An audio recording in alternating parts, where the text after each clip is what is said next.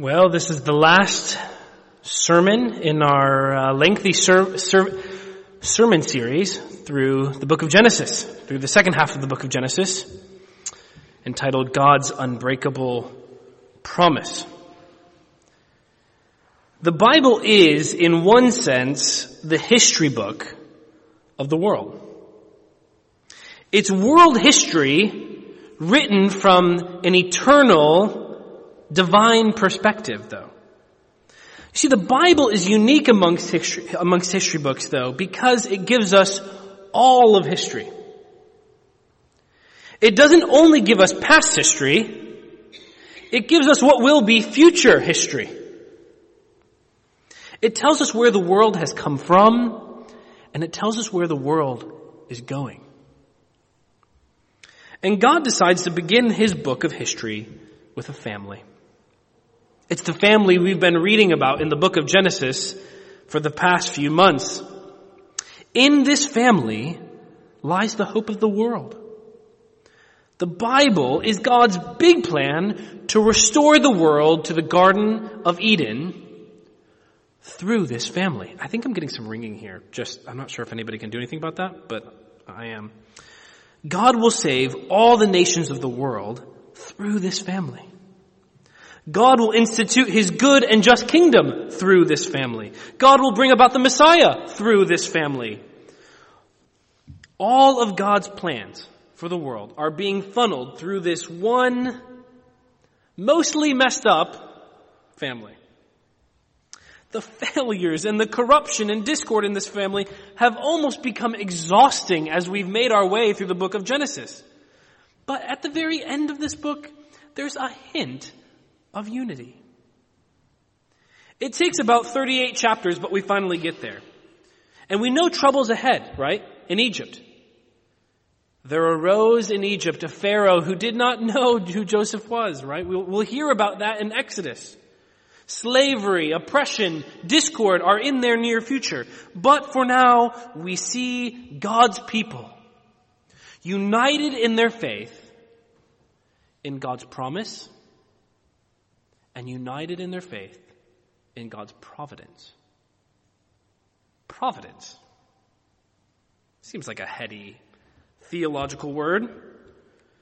I don't usually, I try not to use heady theological words very often, but this time I am going to use it because it's an important word for understanding this story. And it's an important word for understanding who God is and how you fit into His story. The providence of God is simply God's control over everything. The good, the bad, the ugly, the pleasing and disturbing, the clear and confusing. But remember, it's God's providence. It's His good and just and wise control over all things. Only God can have good and just and wise control over everything. But that's still a tough pill to swallow because if He's in control of everything, right? What do we make of all that looks bad and wrong in the world? Well, God tells us that there are some mysteries that no human will ever be able to understand fully. But this is what the Bible does tell us. God is in control of everything, and God is all good and only good, and therefore does never create evil. In some mysterious way, we have to hold in tension both the belief that God controls everything and that He does not create fresh evil. And yet, God will use the evil intentions of Satan and of humans in order to weave together a great plan of redemption. He works with the evil of humanity to bring about justice. And the important lesson for this covenant family and for us here today is that they learn to trust in God's providence. They must and we must learn to trust in God's promise and trust in God's plan.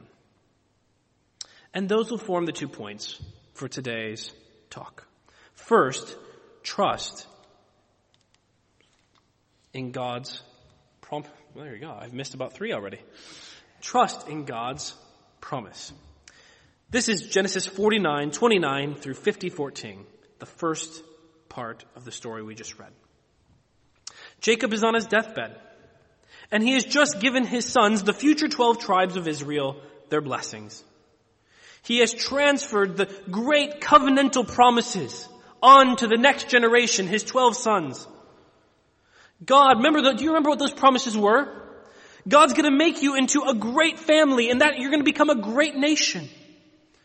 You're going to settle into this land of Canaan, this fertile land, flowing with milk and honey, fruit and wine. And in Canaan, God promised, you're gonna have rest from all your enemy and all God's enemies. And lastly, all the nations, when you're in this land, are going to be blessed through your nation. Jacob's final request before he dies is that his sons would bury his bones in the land of Canaan at the burial site of his grandparents, Abraham and Sarah, and his parents, Isaac and Rebekah. And we're going to see the result of Abraham's faithfulness in purchasing a plot all that time ago in the land of Canaan. Do you remember way back in chapter 23? I think, I think I preached it. It was the second series, second sermon in this series.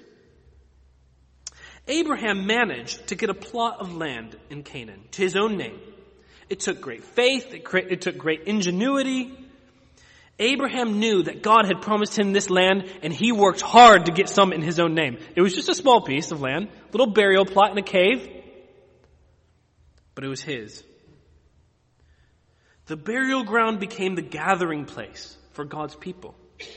This little piece of land anchored his family so that they wouldn't forget that their ultimate home was in Canaan and not in Egypt. Certainly Abraham at this point in time did not know how significant of a step of faith this was going to be. But now Abraham is long gone, but this burial ground houses the bones of his family and it houses the bones of the future hope for God's promised land. Because this family would spend the next 400 or so years outside of the land in Egypt. You also see Jacob's faith in God's promise that his home is not Egypt, but in Canaan. This was not a quick or easy trip for the brothers to take their father back to Canaan. Even more, Jacob's beloved wife Rachel, the one he loved with all his heart, is not buried in Canaan. She's buried somewhere else. So they must pass over Rachel's body and bury him with Leah, who is, who is buried with his father and grandfather. And at the moment, you have to remember this, Jacob's family is prosperous. They're well regarded in Egypt. Canaan, on the other hand, has endured famine, and unless something's changed, Jacob's family is hated within Canaan. But against all these circumstances, Jacob believes that God, that his blessing and salvation will come in this land of Canaan. He believes God's promise that their home is in Canaan and not in Egypt. Now he knows that for a while they're going to have to spend some time in Egypt to grow and get bigger, but he knows eventually my bones, they're going to Canaan. And you have to know what Canaan is here. It's the promised land. It's, it's this prophetic picture of God's future, new heavens and new earth. You remember just like the innocent slaughtered lamb in the Old, in the Old Testament sacrificial system. It's a picture, it's a symbol of Jesus and His death on the cross. In the same way, the land of Canaan with its fertile land, with its rest from God's enemies, was a picture of the place where God's kingdom, with all its beauty and justice and peace, will finally reign. That's what Canaan is a symbol of. It's what it's pointing forward to. For some of you, this world doesn't seem that grand. So hoping for a future home in God's kingdom is all you have to cling to. But for others, your life in this world is fairly comfortable. My life is fairly comfortable. You aren't bothered too much. You have enough food. Your health is good. And you might feel something like Jacob did in Egypt. Why should I hope for a better home when I'm quite content right here? I'm, I'm wealthy. I've got people's respect. I've got everything I need. My, fi- my family's finally healthy, healthy and happy. Why should I worry about taking my bones to, to Canaan? Putting down our roots there? Because he believed God's promise that this world is not his home. And, and God wants you to believe his promise that this world is not your home.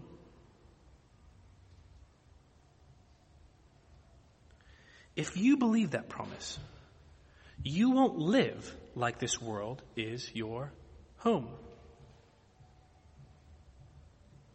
Don't invest your heart and all your resources in building a mini kingdom here on earth. It's all going to vanish. It's all going to decay. It's going to disappoint. It's never going to satisfy. Set your affection on the coming kingdom, the true promised land, the true Canaan. And when you do that, when you invest your resources, your heart into that kingdom, you're going to let that affect your budget. You're going to let that affect your time. You're going to let that affect how you invest in relationships. You're going to let that affect what kingdom you invest into. Well, Jacob died, and Joseph, the text says, wept bitterly, and he directed the Egyptian physicians to embalm him. The Egyptians, they, they only embalmed those people who were especially honored and respected in Egypt. The process took 40 days, it says in chapter 50 verse 3. And the text notes that the Egyptians, all of the Egyptians, mourned for another 30 days, a total of 70 days of mourning for Jacob. After this period of mourning, Joseph and his brothers make the long journey to Canaan with an incredible entourage, it tells us, of Egyptian officials and royal dignitaries. Pharaoh even sends a load of chariots and horsemen to accompany them. This is a funeral procession on the scale of an ancient king. I think the narrator here is showing us, finally showing us glimpses of his blessing and redemption on his people and specifically on Jacob. Jacob, remember, remember where he begins? He's fleeing for his life as a refugee. He's got no money, he's got no home, all he had was a blessing from his father. And at the end of his life, he is exalted like a king. Not only from his own family, but from the most powerful nation on the earth. All of Egypt was mourning his death. You also see the obedience of the brothers in carrying out their father's command. Finally, it looks like this family is somewhat united. They obey their father. They appear to trust, although God will have them grow in Egypt, that their ultimate home is in Canaan. And you get the sense that this family will be united in faith going forward. The covenant family is united in their trust in God's promise, but their final lesson in this book of Genesis is to learn to trust God's plan. Number two, trust in God's plan. And we see this specifically in Genesis 50, verses 15 through 21, and this will be the, the focus of our time from here on out. In this final scene of the book of Genesis, Joseph and his brothers have now returned back to Egypt from burying their father. And the brothers begin worrying whether the death of their father will affect their own fate. After all, Jacob's dead. That means that Joseph is now the head of the home. He is the patriarch. He is over the whole family. And they begin thinking, okay guys, what if Joseph still holds a grudge against us. And the only reason he didn't exact vengeance on us was to just appease our father. Maybe, guys, maybe now that he's gone, Joseph is going to repay us for all that we did to him all those years ago. So what the brothers do, they concoct a story. Haven't learned much, have they? And they send a message to Joseph saying that their father, Jacob, instructed them to ask Joseph for forgiveness. It, it, I don't think the text actually indicates that Joseph had done this at all. Well, Joseph receives this message asking for mercy and forgiveness from his brothers. And Joseph weeps. He weeps because these brothers fail to appreciate grace and forgiveness. There is no doubt from earlier in the story that Joseph had genuinely forgiven them. He had even seen that God's hand was in the terrible thing they had done to him. When the brothers learned who Joseph was in Genesis 45, they were obviously afraid of him. And, and this is what he said in, in verse 5 to them when they were afraid. Don't be distressed. Do not be angry with yourselves. Because it was to save live, the, it was to save lives that God sent me ahead of you. Joseph had every opportunity to exact vengeance on his brothers, but he didn't. And the brothers just cannot bring themselves to believe that someone can truly forgive them because he trusts in God's plan. There must be an ulterior motive. Certainly Joseph's kindness can only be explained because of our father's presence. Oh, brothers and sisters, it is, it is understandable that, that these brothers failed to trust and appreciate the forgiveness of Joseph. After all, Joseph was just another human. He was a sinner also. He could go back on his word. But let me tell you, when God pours out his grace and forgiveness, you can take it to the bank. Because God does not go back on his word. If you through faith have received forgiveness of your sins in Christ, you can never be unforgiven. If you're relying on Jesus' death as your punishment for sin, there is not one drop of punishment left for you. Christian, even with all your failures and all your struggles with, that are very present with you, because you are in Christ, God looks at you continually with delight. He's happy in you. You bring him joy. He considers your faith in Christ to be the righteousness of Christ. And now he sees you only through the lens of the righteousness of his son. And that brings him joy. Appreciate grace and forgiveness. There's also something positive we can see from the brothers here, though. The brothers do offer genuine repentance. Notice the words they use to describe their unjust treatment of Joseph in verse 17. I ask you to forgive your brothers for the sins and the wrongs they committed in treating you so badly. Forgive the sins of your servants. In the Hebrew, these are the strongest words you can use for sin. The, it almost doesn't translate well. The idea is revolt, rebellion. And ultimately, the, the very words themselves indicate that their treatment of Joseph was rebellion against God. We are so prone to minimize our sin when we talk about it, don't we?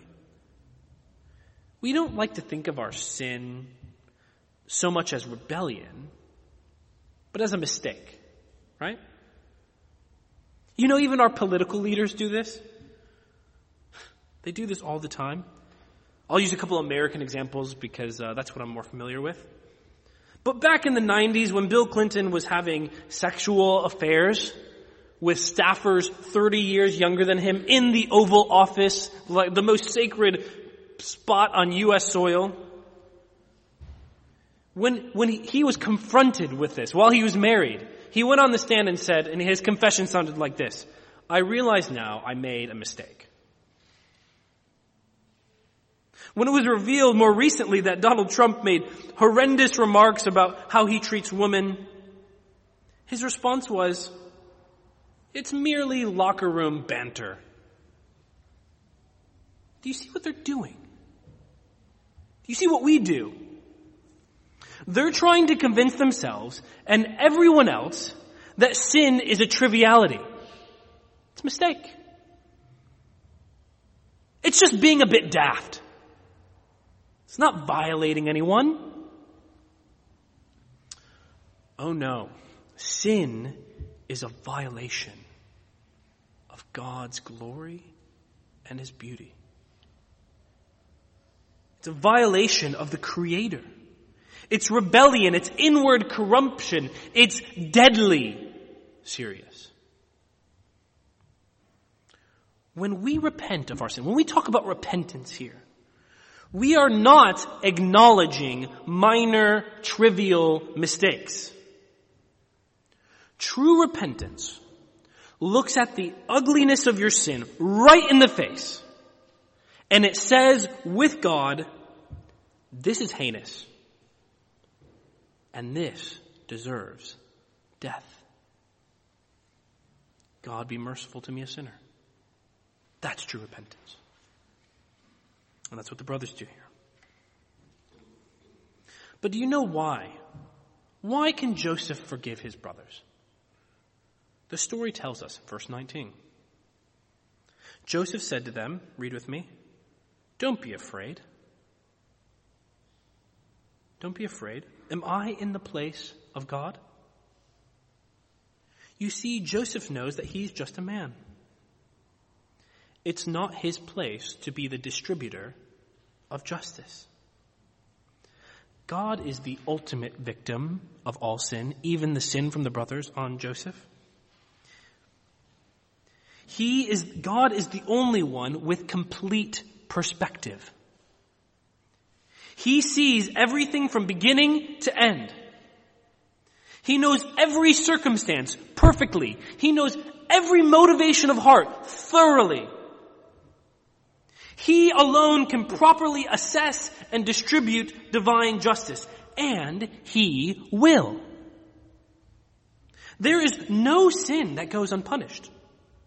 The Bible teaches that every wrong will be righted. Every sin will be punishment. That punishment will either take place, uh, has either taken place on Jesus on the cross, or it will be take place in the final judgment where people will take their own punishment. Those who didn't submit their lives to Christ will face their own punishment. You see, Joseph doesn't need to play God because he trusted that God was working together a good plan, even through the terrible actions of his brothers. Read with me verses 20 and 21. This is the climax of the whole book. Looking his brothers in the face, you intended to harm me. But God intended it, the same action, for good. To accomplish what is now being done, the saving of many lives. So then, don't be afraid. I will provide for you and your children. And he reassured them and spoke kindly to them.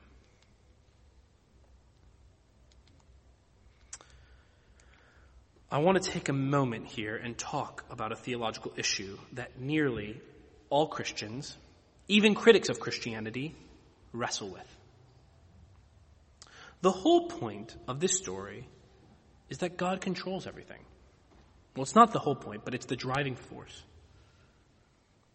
God is in control of the good, the bad, and the ugly.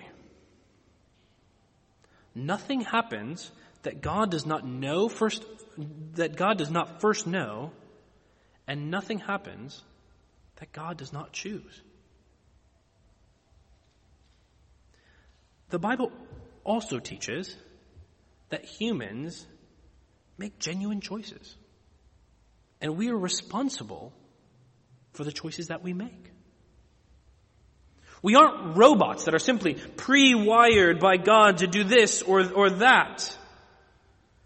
No, He makes human beings who can make genuine choices and we have real desires and we have the ability to make those choices, to act on those desires. The issue people wrestle with then is, is this. How is God in control of everything and yet we make real choices? If God is in control of everything and, and we make choices that are sometimes bad and evil, does that then make God responsible for the evil decisions that we make? Is he guilty of evil? Does God force us to make sinful decisions and then punish us for the evil decisions we made? Seems a bit unfair. The story of Joseph provides a bit of a map for navigating how God and humans relate to the same action. Let me put it this way. The Bible teaches that in a single action, there is not one actor, but two actors.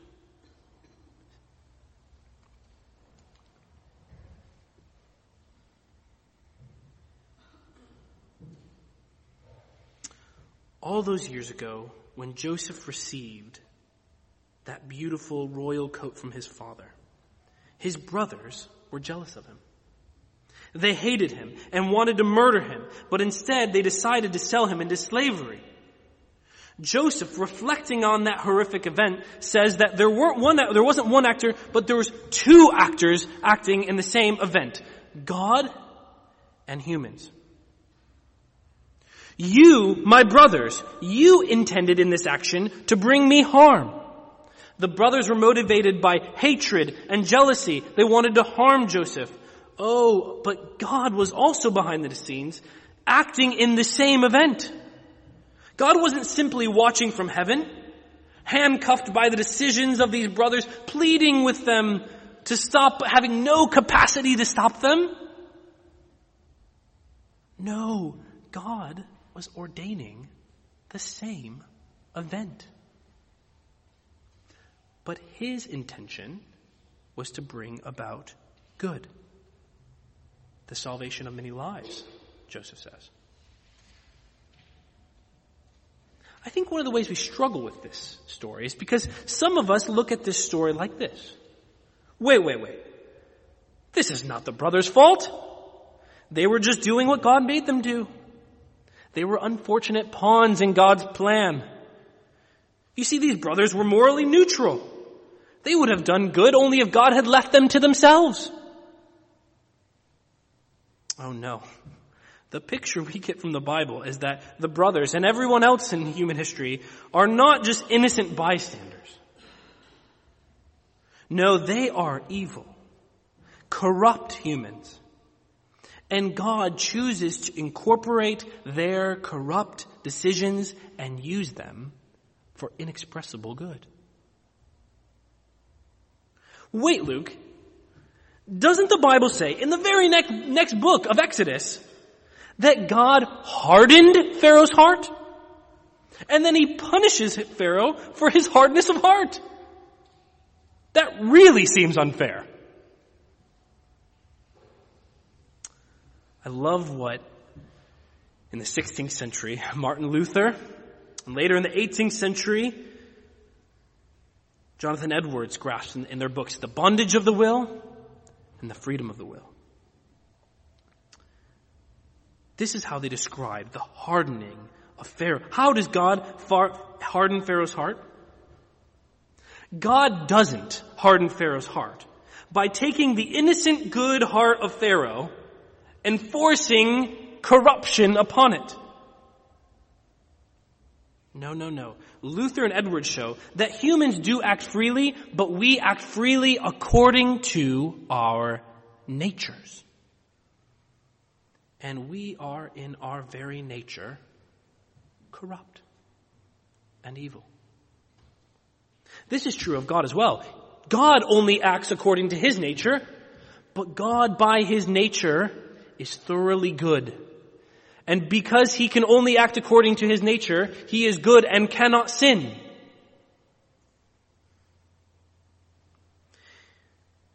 Oh, we are free according to our nature as well. We make free decisions all the time by our nature, but that means that every decision, apart from God's restraining grace, is tainted with corruption.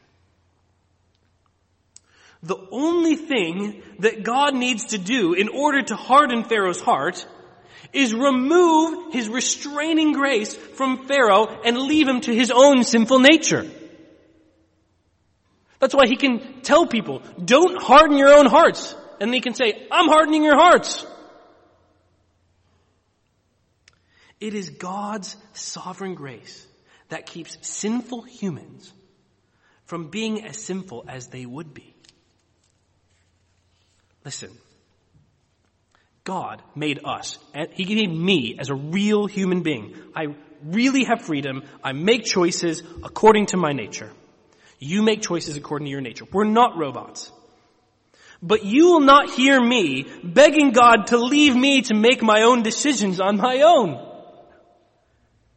If God doesn't send His grace, His powerful grace to transform my heart, my desires, my choices, I'm never choosing good. And I'm definitely not choosing God. I'm not begging for freedom. I'm begging for grace. Sinners need grace. They need God's overwhelming involvement in order to choose good and to choose God. One action, Joseph sold into slavery, but two very different actors. The brothers acting out of hatred, God acting out of love to save the whole family. And I dare say, at the end of the story, they didn't even realize how much good God was planning through this shameful event. Just think back. Reflect back on that special coat Joseph received from his father.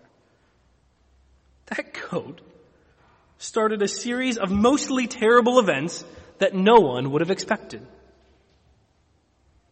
I wonder if Joseph was sitting there in an Egyptian prison, cut off from family and everything he knew, probably thinking, I'm, I'm, I'm gonna die in a few days here and just thought back to that coat. Excuse my language, but he, he probably, that damned coat!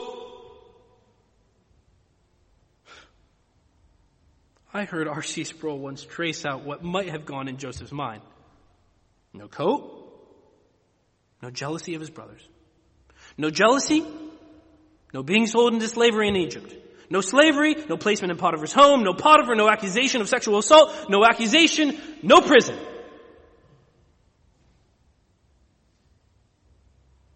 But maybe, just maybe, Joseph later in life began tracing God's hand out a bit further. No prison, no interpretation of dreams. No interpretation of dreams, no pro- promotion to the vice regent of Egypt, no promotion, no provision of food and salvation for his family, no food, no migration of Israel from Canaan to Egypt, no migration, no, no exodus, no Moses, no sacrificial system, no law, no prophets, no Christ.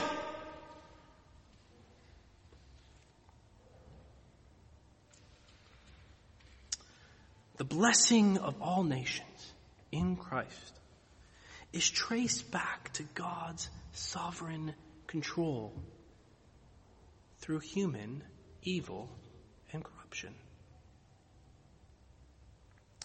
Friends, trust in God's promise and God's plan.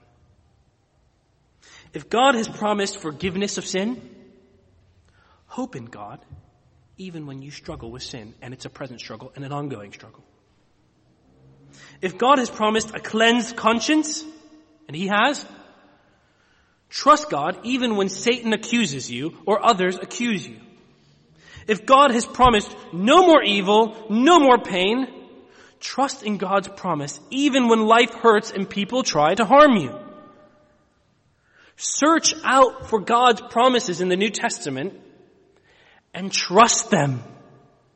Lay hold of them. But trust in God's plan as well. We, we are so limited. We don't understand all of God's ways in mercy and judgment. We don't know all the reasons why God allows sin and evil to continue in this world. We just, we don't have the capacity. God doesn't give us all those answers. But we do know one reason. He's being patient with us.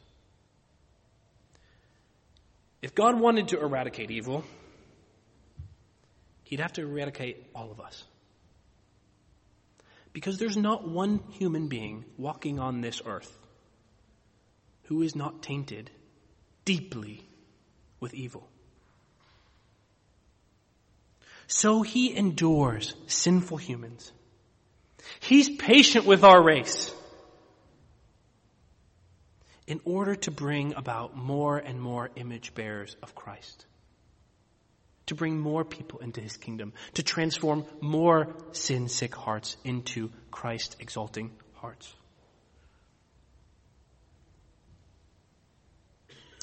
If you are in Christ, God is only motivated by good to you. Even when the circumstances seem utterly bad, Joseph was cut off from his family in prison, foreign prison. God is working good for you even in those bad circumstances. And sometimes, like Joseph, you can only see the goodness through the eyes of faith. I'll close with a hymn writer. His name was William Cowper, an Englishman. He was friends of the famous author of Amazing Grace, John Newton. But William Cowper was a very sad individual. He had a very sad, difficult, depressed life. Struggled with the depression his entire life. It ended up taking his life. But even in his sadness, he wrote beautiful hymns that the church has sang for, for years and years and still are sung today about, he, he wrote hymns about tracing God's good hand even in the storm. Let me read the third and fourth verse of his famous hymn as we close. God moves in a mysterious way. You fearful saints, fresh courage take the clouds you so much dread are big with mercy and will break with blessings on your head. Judge not the Lord by feeble sense, but trust him for his grace. Behind a frowning providence, he holds a smiling face.